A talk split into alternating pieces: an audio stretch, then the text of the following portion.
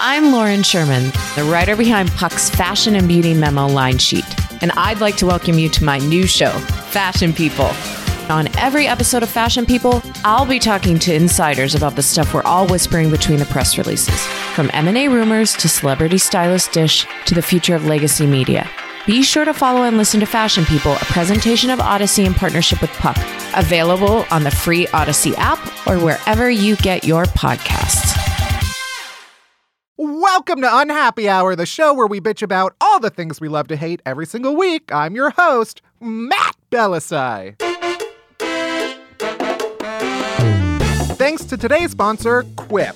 I'm here in the studio, as always, with my producer, Barry Finkel. Hi, Barry. What's up, Matt? No. All right. We got a great show coming up your way today. We're going to kick things off with Worst Things First. You know the segment, the one where the world proves to us over and over again that we're all idiots, just giant flailing idiots, except me and my Roomba, because she and I are perfect together. It's beautiful. After Worst Things First, we're going to dive deep into HGTV. And we record the entire segment from a tiny home. Just kidding. I literally can't step foot in those houses because they were built for ants. And I'm not a Monopoly thimble, I am a man. And finally, we get our kv- kvetching. Kvetching? Fetching. You just slur the K and the V a bit more. Kvetching. Fetching. And finally, we get our complaining on with our guest complainer this week, Amanda Seales. Amanda is a stand up comedian, actress, and host of the podcast Small Doses with Amanda Seales. You've probably seen her playing the hilarious Tiffany on HBO's Insecure. We got all of that and more, I guess. So let's get right into it. Let's finish this appetizer and head into the meaty entree that is Unhappy Hour.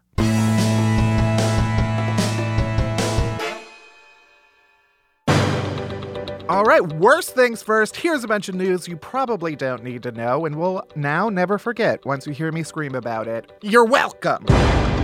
First, a leading researcher at Cornell University published a study this week that says nobody is 100% straight. Sorry, hets. Sorry, heteros.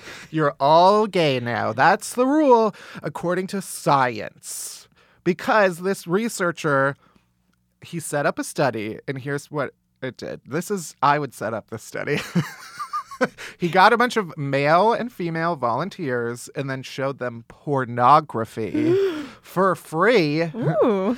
And basically, they measured the dilation of their eyes because when you're sexually aroused, your eyes dilate.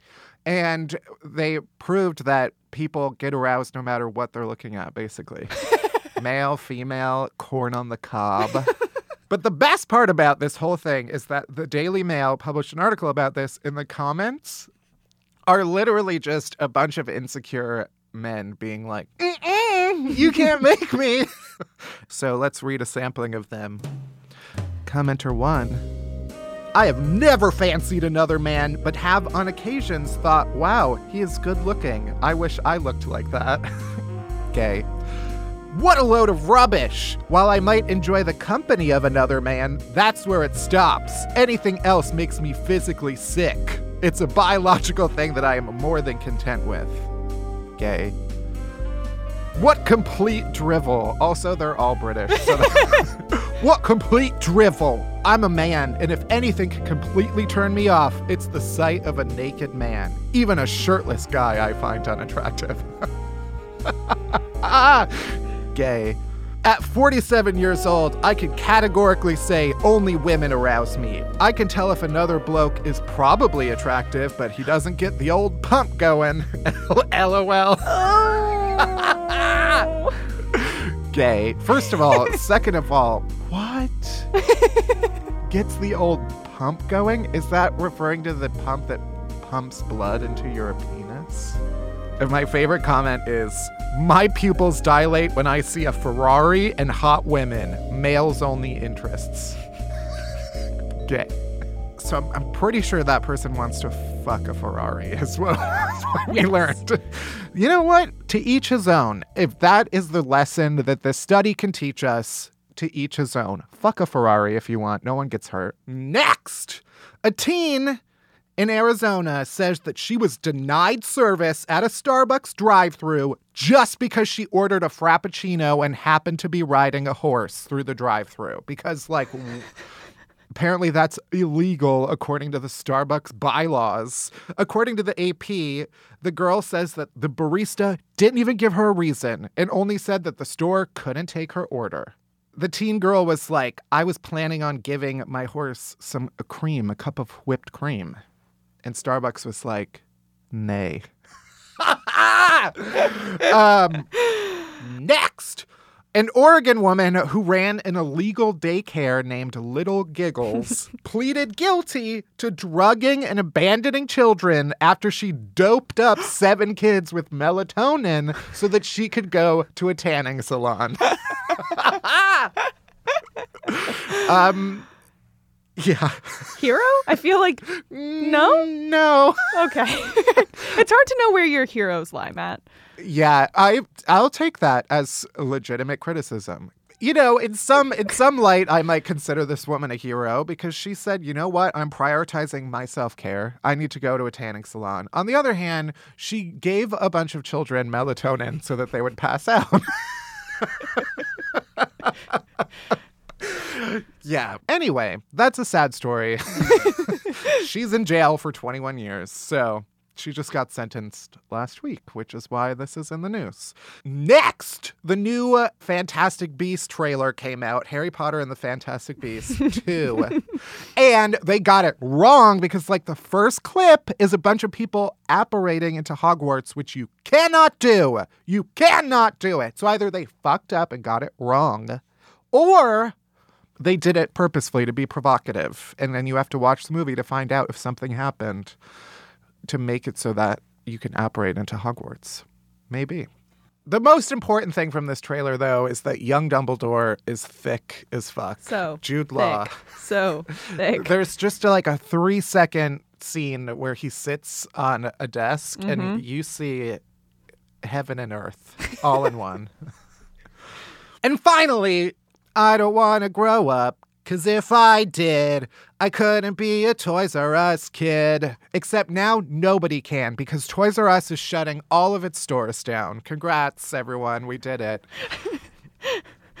Geoffrey the giraffe will be humanely euthanized. Oh and in lieu of flowers, you can send the souls of all of your dead Furbies and Barbies and Beanie Babies.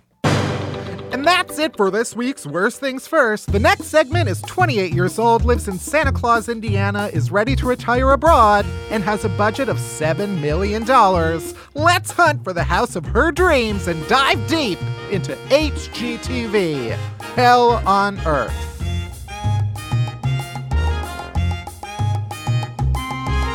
Deep dive, deep dive, deep dive, deep dive.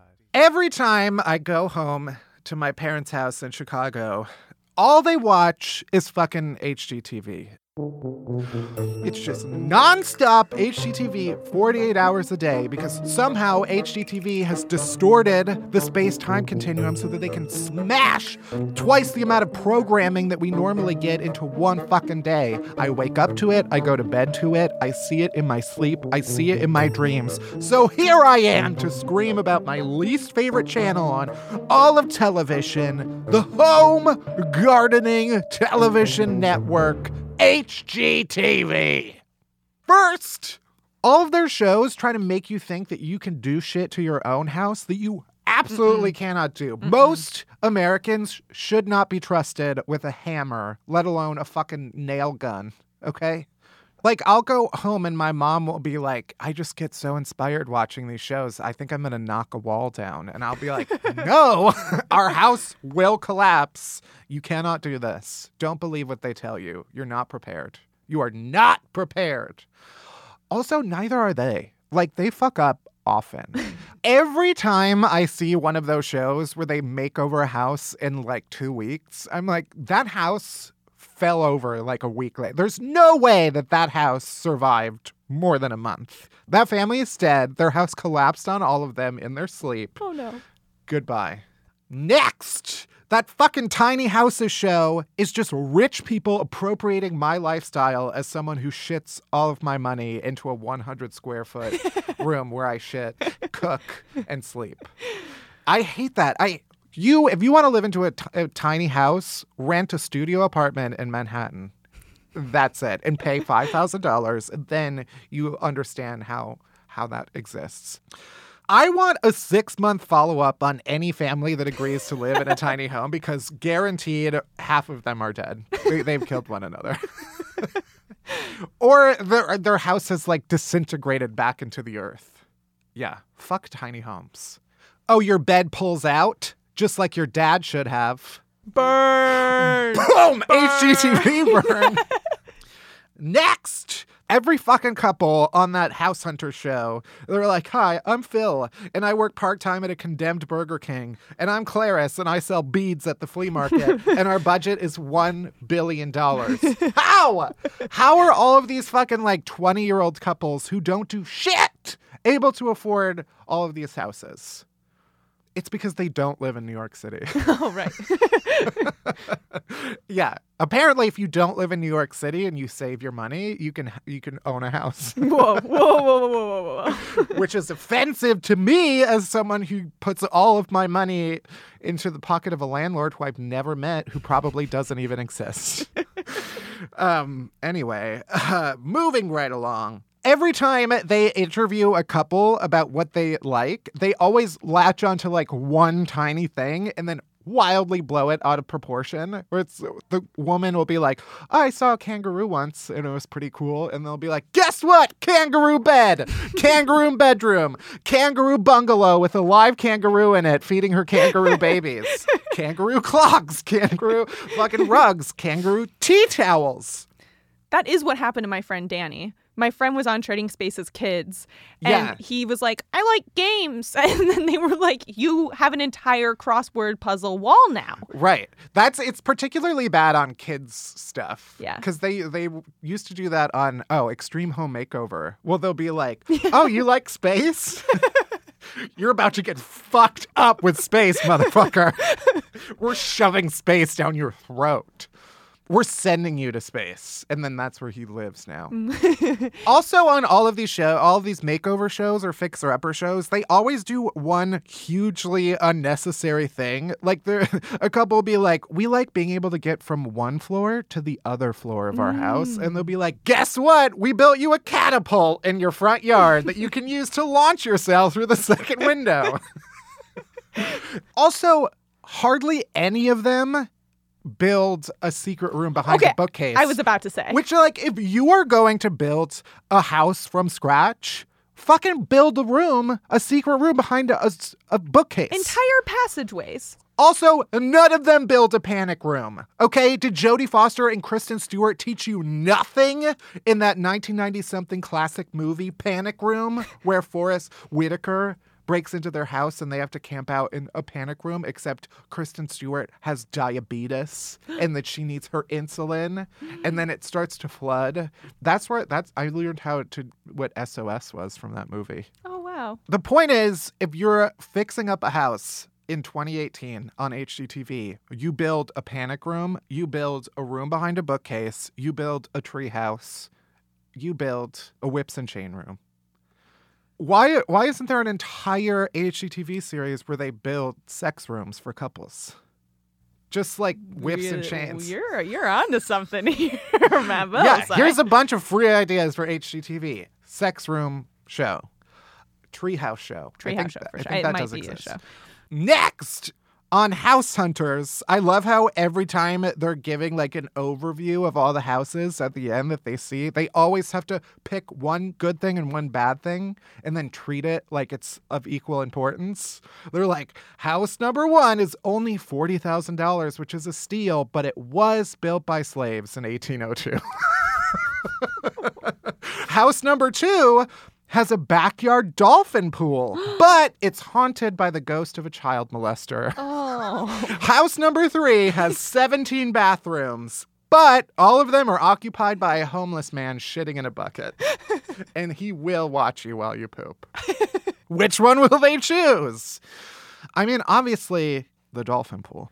Does that mean it's a pool full of dolphins or a pool shaped like a dolphin? Both. Wow. A dolphin shaped pool full of dolphins.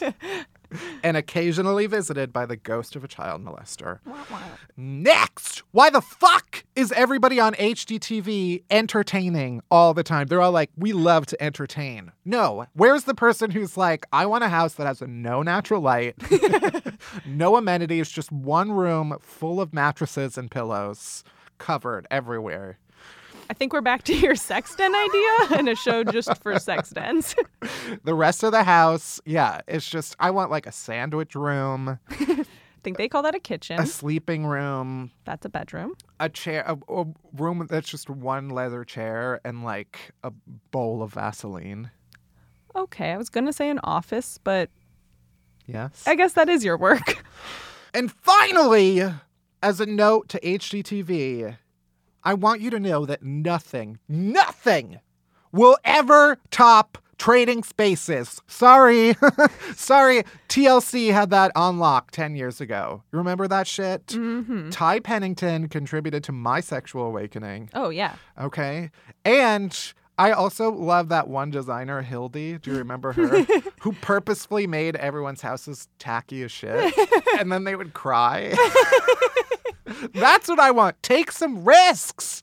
HGTV doesn't take risks. You think the Property Brothers are going to cover someone's bathroom entirely in 7,000 synthetic flowers that Hildi stapled to the wall? Do you think the property there was one woman that Hildi redid their house and she was like, I hate the color brown. I hate brown. I remember this. and their neighbors who were doing their house were like, she hates brown. And Hildi was like, we're going to make it all brown. Just like straight up a dick was like, we're going to do everything brown. She'll love it. And then she, she uncovered her eyes and just sobbed. That's quality entertainment. Yeah, take some risks, is what I'm saying. Okay, property brothers, take your fingers out of one another's mouths and make some quality television. Take some risks. Look at that Wisconsin woman in the face and be like, oh, you hate the color blue? I'm going to fuck you in the face with blue. so, anyway, fuck everything that's not trading spaces. You wish, you wish you could, HGTV, but you can't. You can't. That's it for our deep dive. Next up, we're going to be joined by Amanda Seales for an interview and a game after this commercial break. Today's episode is brought to you by Quip.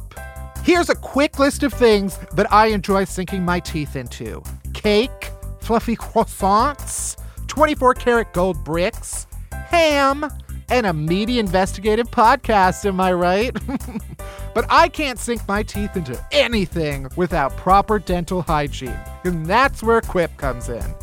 Quip is the new electric toothbrush that packs just the right amount of vibrations into a slimmer design at a fraction of the cost of bulkier traditional electric brushes. And because the thing that cleans your mouth hole should also be clean, Quip's subscription plan refreshes your brush on a dentist recommended schedule. They deliver new brush heads every three months for just $5, including free shipping worldwide. That's one less reason to leave the house, one more reason to sink your teeth into this deal. Quip starts at just $25, and if you go to getquip.com slash unhappy right now, you'll get your first refill pack free with the Quip electric toothbrush. That's your first refill pack free at getquip.com slash unhappy, spelled G-E-T-Q-U-I-P dot com slash unhappy. Happy brushing!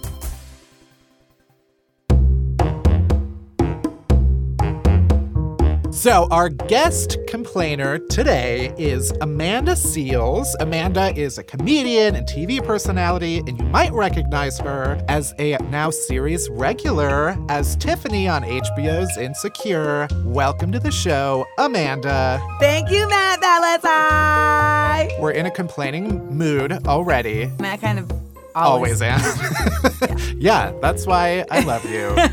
um, well, just to keep it rolling, um, the question we start with everybody is what is one thing you hate that everybody else loves? Or just something you want to like get off your The chest? song Return of the Mack. Everybody no, loves. you're not a Macklemore fan. Oh no, it's not even a Macklemore song. It's like, Still, that's what it conjures in my mind. I am very white, so well, it's a song that you've absolutely heard before. Return of the Mack, oh, return of the Mack once again. Return of the Mack. Oh my God, return of the. There, I, I hate, hate this song. People love this freaking record. Yeah. they love it. And when I lived in New York, I remember that the building next to me, whoever is in that building, I want to find you. Mm-hmm. And I want to sit down and just have a discussion. Because that person somehow knew. I just like to think that, you know, the ego makes you think that everything is about you. So I Yeah. like to think that they knew that I your deepest, deepest just pet peeve. Pet peeve was this song because I'm not even shitting you. One night they played it from 7 p.m. Right. till the next morning, just on a loop. And I don't know if they like left.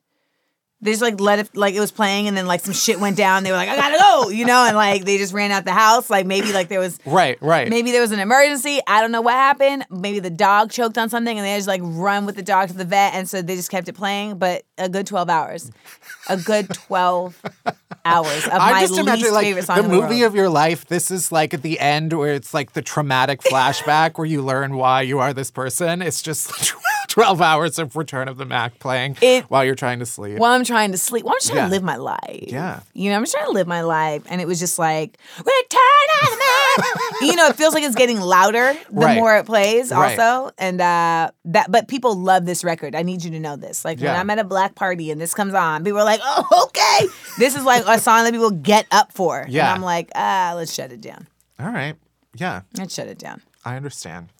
All right. You um just started your own self-help podcast. You call it self-help, I right? call it self help from the hip because who am I? You know? Right. The only reason it became self help is because of the people. I- You're not like I am here to tell you how to live your life. No. I am. This is what this podcast is. And you know what? It's like there's a certain level of confidence to that that I absolutely adore Right. and commend. I don't have that. Yeah. Um, and then at some point after the, after my Caitlyn Jenner, we call it the Caitlyn Jenner, the gathering of Caitlyn Jenner. Which we need to talk about and explain. we will absolutely also. get to.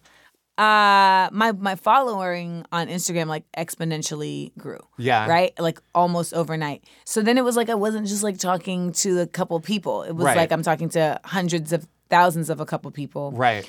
And it turns out I'm wise. Just FYI, we are in the presence of wisdom. QR hard W wisdom. yes. yeah, I am absolutely apparently wise. I did not know this, and then people were like, "Yeah, no." Like you're write it down. You're yeah, like write it Yeah, down. God had his apostles, and you need a podcast. I, and so the title, if I got it right, from you kind of describe it in the first episode, is like, you know, you tell the truth, but mm-hmm. sometimes people can't take it in, in large doses. Correct. So you got to get it down to Yeah. the small doses. Yeah, yeah, yeah. I'm a, a strong believer in getting to positivity through pessimism and negativity. Sometimes Yes. you need, you know, to break some hearts. Mm-hmm, mm-hmm. um, but not everybody likes that. no, So I tell them to unfollow. seek help elsewhere. You know, and it's fine. There's a whole world Yeah. Out here. Right. I'm sure there's somebody else more suited for you to find inspiration in, and Right. that's fair. Yeah. This is a sort of tangent, uh, but like, I'm always amazed when people feel like they need to insert themselves. Oh, of course. There was someone who's like aggregating these types of comments, but like celebrity wedding photos or something. And so there's always someone in the comments who is like, I love her, but this dress just isn't for me. And it's like, why? Well, it's not for you. Fuck you. off. Yeah, it's not for It's you. her dress. Yeah, you can keep that opinion to yourself. Or tell it to your friend in a private you don't forum. have to do it on their Instagram. If you read me and my friends' comments, you might not like me. Yeah. But we, there's something to be said for the fact that we don't feel the need to come and tell you right. this dress Right, right, right. here is worthy of firing your stylist. Right. You know, I'm just I'm, I don't need to say that in a public forum. Social media has people thinking that if you're not willing to say it in front of everybody, then there's a problem. Right. And I don't think everything needs to be said in front of everybody. People come on my Instagram and talk like I'm not there. Mm-hmm. They're like, you know, I don't know who she thinks she is, but and it's like, uh, hello, hey, right here. right here. You're not on the shade room, like you're not in a, like a forum. Yeah. You're literally talking to me. No Right. one else. Right. For everyone who's listening, no one else looks at my Instagram but me. That's exactly right. Yeah. There's no admin. There's no PR person like mm-hmm. scanning. It's just me. Right. So when you say things, it comes directly to me as I sit in my kitchen making oatmeal Right. while I'm marveling at how gorgeous my cat is. Yeah, I will say I've had mu- a, a- a number of days where I'm like, I just need to give someone like fifteen dollars to go through comments for me and just give me a digest at the end I of the get day. a kick out of it. Sometimes I do. Do you do you have like a, a personal like philosophy on replying to people? when people are just being mean, typically I'll just like say come like some like little quick little snippy snarky thing and be like, um, or I'll just block you. I've gotten much better at that. Like Yeah. just block them. Do you you block, not mute? Oh no no no! If you say something mean to me, you don't need to Right. exist in my world. I've sometimes people will like screenshot the block and use it as like a trophy that they Please. got to you. Please Go for it. go for it.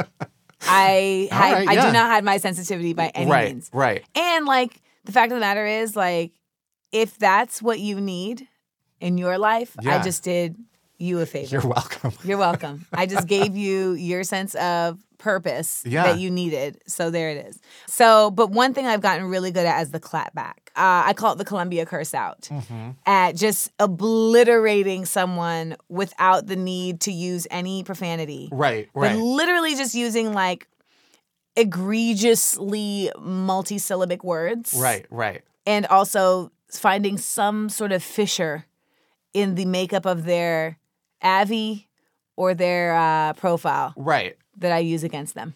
Don't come for me in a bad suit. Um, great point. I will obliterate your whole self esteem. I had someone literally cancel their Instagram account the other day. That is my favorite though. When you, when, yeah, when you see someone quote a tweet and then uh, someone like me is scrolling through five minutes later, their account is on private. And so, like, sometimes Twitter will not refresh. And so it'll show you a tweet that has since been deleted, but you Right. don't know that yet. Right. This guy yesterday tweeted and was like, people just started liking you again. Stop. I'm sorry, who? Excuse me? Uh, uh, sir. yeah. And this is like a 45 year old basketball coach. What are you doing? Right. And uh, he, when I went to reply, it wouldn't let me reply because it said the tweet has been removed. so he had a, a change of heart. yeah, Yeah. karma got to him. Yeah, already. he had a moment where he was like, you know, this is a bad idea. Right. Yeah. So, okay, we went through some of your Twitter for inspiration, and there was one taboo tweet that stood out. Oh, Um, Lord. So, to explain to people who don't know, um, you got your master's in African American studies Yes. with a, a concentration in hip hop studies. I guess it's more uh, established now. But Right. back then it was literally just like, yeah, I'm going to just like call it this. Good. No- from no Columbia. arguments? From Great. Columbia. So you tweeted, Hamilton is fantastic, but it made people think that simply saying words that rhyme is rapping, which is getting really annoying. yes, James Corden. yes. Yes. Tell me, explain. Because rap is not about just words that rhyme in a rhythmic fashion. Right. It also requires style and soul. So is Lin Manuel okay, or is this like a James Corden knockoff? It's not even that as much as like.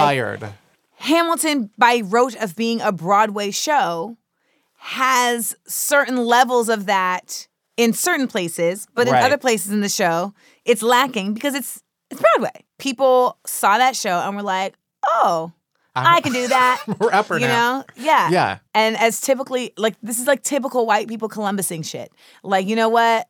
I can do that, and now we're gonna go do it. We're gonna do it better, but it's not. Right. It's not better. No. It's just more basic, but it lacks the awareness of the nuances of what makes hip hop good hip hop. Right. You know, they're just like, we're rapping. It's like anyone can sing a note, but not everyone can sing. Incredibly important distinction. it is. so you opened for Chris Rock. Ah! recently, right? Yes. He like is instituting the thing where like you have to put your phone in Yeah. like a thing. Was that in place? Yeah. So for, for people who don't know, a lot of comedians now are like you your phone is like trapped in a bag while Mm-hmm. the performance is happening, which I am all for. How did that did you like notice a difference? Now that you bring that up, I've literally never, like literally never been on stage and had someone in a distracting way, like had phones up to the point. Yeah, like had Yeah. phones up to the point where it was a problem. Yeah. It enhances Right, right. the show because the thing about when people put their phones up is it lets everybody else know, like, this is a moment. yeah.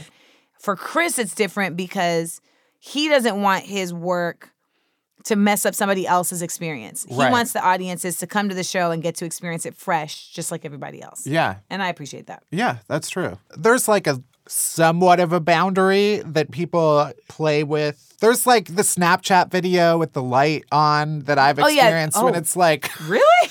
yeah, yeah, people like not like in the front, Oh, like no, shining a light in my face where I'm like, can we? I understand, like, I do understand that there is that, there's an interplay there. But then other times I'm like, really? Really? The Snapchat light? It is Yeah. a bit OD. All right. So, Caitlyn Jenner. Oh. So, just so everybody knows the background, it's just wild to describe the setup to this. Katy Even the sentence. w- w- set it up. Everything you're going to say, Right. like literally every comma is a new what? Wait, it just what? gets wilder and wilder. Yes. So Katy Perry, for the announcement or the release of her album Witness. last summer, right, had a live stream like Big Brother style, Yep. where a bunch of people were in a house. she was in the house and she invited people over Right. Okay. over the course of three days Right. And the entire thing was streamed online on YouTube. for all three days. Yes. Um, and then there was a dinner that you were at. Caitlyn Jenner was also there. What happens? So they decided to have this dinner because basically Katy was like, I worked really hard to try and get Hillary elected, and then my parents voted for Donald Trump. So she wanted to have this dinner to kind of encourage her fans to face those difficult conversations with their families. And at first they were calling it like the friends and family dinner. And I was like, I don't know any of these people. yeah, not my family. Oh, they're not my family and they're not my friends. I was like, what if we call it a dinner with discourse? Mm-hmm. And they were like, let's call it the friends and family dinner with discourse. and I was like, fine, happy Sure. mediums. It was me, uh, Derek Blasberg, who's a journalist for Vanity Fair, Uh-huh. uh, Van Jones, who is Right. a well known CNN commentator, uh, Ana Navarro, who's on The View, and she is a Latina Republican, which Sure. it's like tacos with ketchup. It Yeah. doesn't make any sense. Right, right. Um, Then, like a fan of Katy's had like won the opportunity to come to this dinner. To the, the And discourse just- dinner. discourse dinner, and I felt so bad for her because it was like, oh, you thought this was gonna be fun. nope. It's not gonna be Nope. fun at all. Like Kitty's dog will not be featured in any of this. Uh, then there was Sally Kohn, who's a uh, pundit on. C- well, she has a show on CNN, and then there was uh, D- uh, DJ Skeeter, who's this DJ that works a lot in the tech world. Uh-huh. Margaret Cho, Mm-hmm. Katy herself, and then Caitlyn Jenner and myself. And they asked me to come because they were like, we just want somebody who's going to be there that can really be willing to have the conversation. Because that's the thing. A lot of times, you have folks that on their own show might say all the things. Right. But then when they're in a group of people, it's like, I don't want to ruffle feathers. Right, Right. There's a lot of politeness that happens. and I- Family and friends. it's family and friends. And I always say that my my point of being somewhere typically is to disrupt politeness that is in the way of purpose. right. So if we're all gonna sit here and pat each other on the back and play kumbaya, what are we really doing? Right. So we do they did a lot of that and then I chimed in and they were doing a lot of this whole like all Trump voters deserve a voice. All Americans deserve a voice. And I get that in theory. Mm-hmm. But I was, you know, they eventually they came to me like, Amanda, what do you think? And I was like, well, I think I speak for a lot of folks that don't feel that way and that feel that they used their voice. They used their voice to elect somebody who, for all intents and purposes, made it very clear from the onset that they were not the best choice for this office Right. and that they do not have the best interests of the American people at heart. So they used their voice and now they need to shut up. yeah. Okay? Message received. like and so they were like, well, you know, I mean, he's gonna pass. Trump will pass. It's just like, you know, it's not, but it's like it's not a cold, you know. And I was like, well, I think there were people that absolutely thought like Hitler would pass, you know. Right. And you always end up throwing Hitler out because everybody know Hitler. you know, it's Right. like he's the Tupac of evil historical references. And so with Hitler, like you just kind of it, it usually serves as like a real basic barometer for people to know where you're coming from. And when I said that, they were like, and then Caitlyn Jenner was like, oh, I just don't want to have this conversation anymore. Yeah. Uh, and she said that she felt that the conversation had turned hostile because I had said that. And like I gave my reasons for saying that, which was basically like, you know, Hitler was able to gain the support of of the following by basically like indoctrinating people against each other and creating a division. Right. Which is literally what he's doing right now between immigrant groups, what he was what he's been doing between like white people and black people, etc. So I was like the fact that he had rallies where he literally urged people at the rallies to harm, to physically harm anybody who was there that was not in agreement is absolutely fascist and an exemplary example of the same type of tactics that Hitler used to come to power. And uh, I'm somebody who feels like if I'm speaking a fact, you can't argue the fact with emotion. Right. So she was basically just like, well, I don't like it. Yeah. That was her comeback. Like, I don't appreciate you talking about this. And, you know, this is disrespectful to Americans, disrespectful to me as an American citizen. And I was just sitting there like, I can't even how like you said, what is this situation? How are you at this dinner? Right. Like what is this whole thing? And I always tell people like I was going to wear a dashiki. Yeah. I was so gonna just go in there and just be as black Yeah. I don't know. outwardly. Caitlyn Jenner would have survived that dinner. I don't.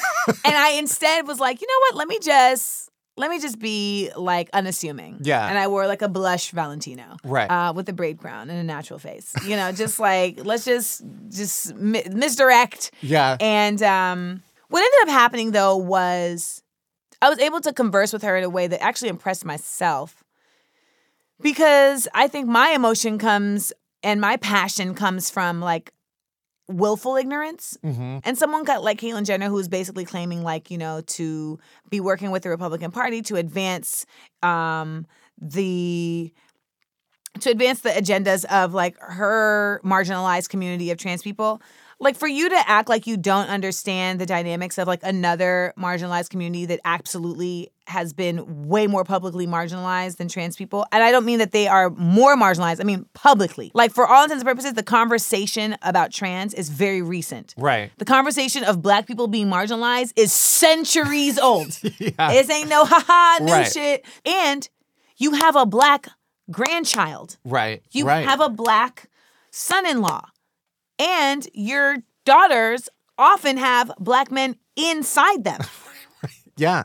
like on a regular basis. On a regular basis. like by like this is actually like your goals. yeah. So for you to like disassociate yourself with that, that's when I start to get like annoyed. And um, I kept my cool. I dug my fingers into my palm, and I kept my cool. And I basically just made it clear to her like, you can say how you're speaking. You can speak how you're speaking because you know we we're different, and I understand why you're saying that. And she's like, well, what do you what what, what am I saying? Right. I'm just saying that I love America. And America, you know, is a, is a great country. And I'm like, you can say that in a way that I can't because America has shown up for you in a way that it hasn't shown up for me. And she scoffed and was really just like, as if I was making all this up.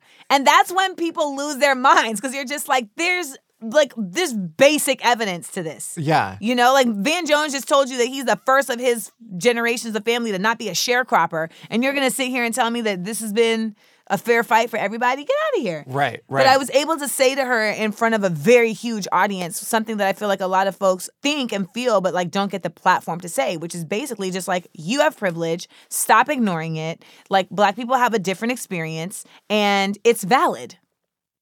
Period. Yeah.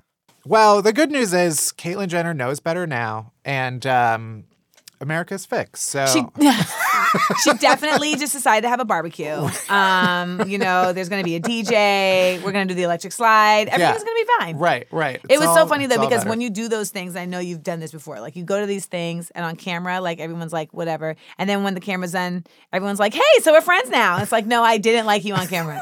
I still don't like you. yeah. Well, still don't. props to you for like A, yeah, having those difficult conversations, but B, yeah, not like faking it. it's just become impossible. I mean, that's what I was talking about on my Instagram the other day that it's like you have to learn how to have conversations in a way that may not necessarily be like the first instinct. Um sometimes though it's just not effective to Right. getting the outcome that you want. And so like you have to find a way to temper it. And I think for a lot of folks that are naturally inclined to just be like, "No, let me tell you what's going on." You know, you you feel like you're being inauthentic if you find a different way of delivering that message. And I think that I challenge my listeners and I challenge like myself to these days like really trying to explore like what's another version of me being real that doesn't um ostracize or like put people on a defense Right. that prevents us from getting where we need to get. Because I also think there there are people who use the uh, "I just tell it like it is" excuse to very bad effects. Yes. the president being one of them. Right. there's there's a line that like you know you can cross. There's tact. Right. There's just, like, there's tact. still like rules There's yes. to telling it like it is. There's rules telling it like it is. First of all, like you have to ask. You know, like I definitely have friends where we'll say to each other, like permission to keep it To real. read. Yeah, Yeah. permission to read. Yeah. Because you don't know where someone's at. Even if what you had to say was valid, if I tell you I can't take it, back up, yeah. back off, or consider a different way of getting the messaging across. Right. But you're right, there's so many rules to telling it like it is. Yeah. Hmm. I think that's a good note. Uh, to, should we play a game? We, we call it Bowl of Shit Talk, where we just pick a topic and let us know your thoughts. I love it.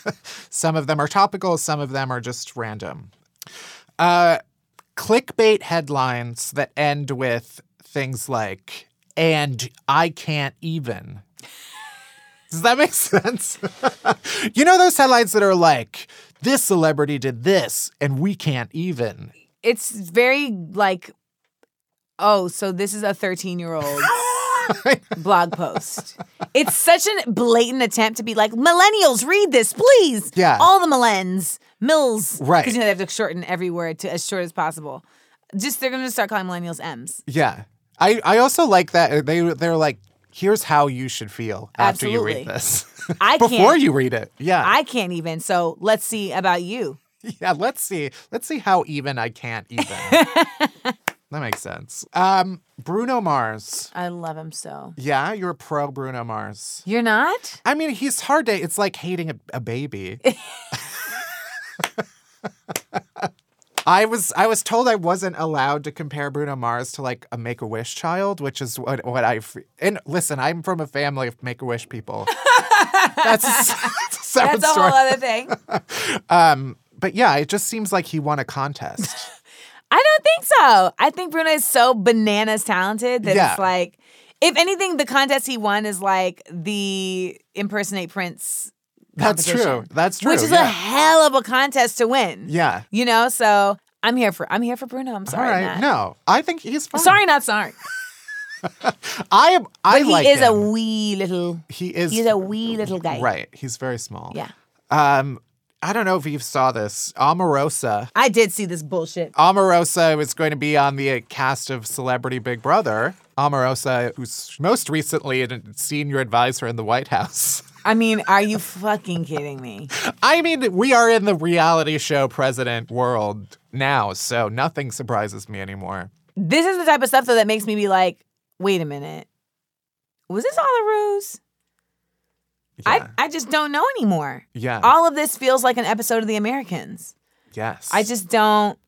She's such a joke. And just as a black woman, I'm just like, why are you out here? Just like, there's such, there's so little representation already. And then like, you out here and you're, I feel like you're taking up space Yeah. with somebody who maybe has like something more valid and credible to add. And I will block anyone on my Instagram the minute they come to like the defense of Omarosa. Because people love to like become self righteous and be like, oh, just let her live. She's living her life. Stop it. This is my Instagram, and she ain't living her life on here. so yeah. you can go Not preach that, preach that in your own ministry.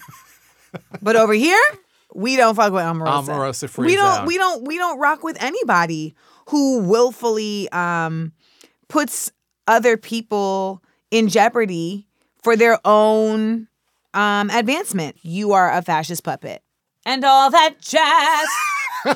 On that musical note, we should end. Uh, where can people find you, see you, watch your stuff? Well, you can always follow me on Instagram, Amanda Seales, where I Insta story like every daggone day. And if you want to keep up with any of my shows, go to amandaseales.com backslash schedule and listen to Small Doses. Yes. Listen to my podcast, Small Doses, now available. Well, thank you so much. Thanks I for feel venting. so honored to like come through and vent and like be a part of the uh the unhappy hour. Uh, the unhappy hour experience and the podcast click. Like I, I'm Yeah. like so. I feel like I'm like one of the cool kids now. Like, do you have a Podcasting is just one big circle jerk, and uh, Mm. yeah, One, literally, my favorite line in Insecure is when Issa is talking to Kelly, and she's like, "Do you ever listen to yourself?" And Kelly's like, "Oh, girl, all the time. I got a podcast." and Natasha improv that on the spot. Yes. That's my favorite line in the whole show. girl, all the time. I got a podcast. perfect. And that was Amanda Seales. Thanks to her, and welcome to the podcast Circle Jerk. All right, well, we're almost there. We're almost at the end of the show. But first, our chasers. Chasers are the good shit that helps all the bad shit go down. It's what gets us through. Barry and I have a joint chaser this week. if you remember, Barry last week, her chaser was that her and I were seeing the SpongeBob musical together. And guess what? We saw that shit. Barry, thoughts? Um, redacting it as a chaser. It does not help the bad shit go down. It makes you more confused and maybe feel worse. I was terrified the entire time. SpongeBob was thick, first of all. yeah, like And he scary wore- muscly. He had suspenders, and so his junk was in my face the And- entire time. we were very close to the stage, but it was just alarming. and it had very complicated uh, uh, approaches to racism, which I would not have expected of a SpongeBob musical. But I was a little stoned when I saw it, um, and by a little I mean wildly out of my mind. And there was a part where a bunch of the fish paint a sign that says "No land mammals allowed." About Sandy Cheeks, the squirrel, and I burst out laughing so loud. Everyone in the audience. By the way, it was a Tuesday night, and the crowd was fucking wild. So intense. So many children, but also just wild adults. Uh, but yeah, at that point, like everyone was very quiet and like, oh my god, I can't believe Sandy's going through this. And meanwhile, Matt Bellassai is just cracking up a storm. because I was not expecting a whole like xenophobia through line, Yeah. a B story. Xenophobia at the SpongeBob musical, and it had a very questionable moral Yeah. at the end. Which, because at one point they ask Sandy, spoiler alert for the SpongeBob musical, they ask Sandy to join a band, and she was like, "Well, you guys were fucked up and racist towards me, but I guess you need a guitar player." And then she just forgives them for all of their racism. Wrong. Um, also, what other highlights? There was a sexy Krabby Patty. There was a very sexy Krabby Patty. And then we got assaulted by a bunch of confetti cannons. It turned into the Blue Man Group. It turned into the Blue Man Group. I and did then we not sign a waiver. And um, I got home and was out of my mind, questioning reality. it was not great. I will say something that I did thoroughly enjoy was the amount of detail that went into turning an animated TV show into a stage production with humans. Um, it's called Money. yeah, they had a shit ton of money. Basically, it was a high school production that someone spent millions of dollars on. Yes, there So- were several. What is it? Ruth Bader Ginsburg devices. What are those? Rue Gehrig, Lou Gehrig. What are those called? Rube Goldberg machines? Yes, yes. There were several of those deployed throughout the show. That was very fun. But no high school is going to be able to recreate that. No. Anyway, go check out the SpongeBob musical. Highly recommend doing it while intoxicated or under the influence. Although I would not recommend getting as high as I did because I was scared yeah, at the end. at the, end. I was really scared. I was like laugh, crying, but mostly crying. So, um, And that's it. Thanks for listening to Unhappy Hour. You can head to Apple Podcasts or Spotify or Stitcher or wherever else you get podcasts. Hit that subscribe button, then rate us and review us, but only if it's nice, because I don't want to hear your shit. Unhappy Hour is a production of Pineapple Street Media. It's produced by Barry Finkel, Josh Gwynn, Jenna Weiss Berman, and me, Matt Bellassai. Special thanks to Max Linsky, Jess Hackle, Mark and Julian at the Invisible Studios, and this week's sponsor, Quip. Music by Hansdale Hsu. You can find me on all the social medias at Matt Bellassai. That's it. That's everything. Thank you for listening. See you next week. Uh, bye bye.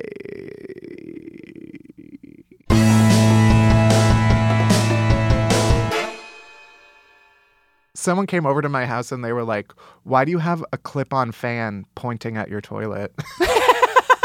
and I was like, Oh, that's my after shower fan. Because I need to cool down. I was like, Normally I would have unclipped it, but I forgot.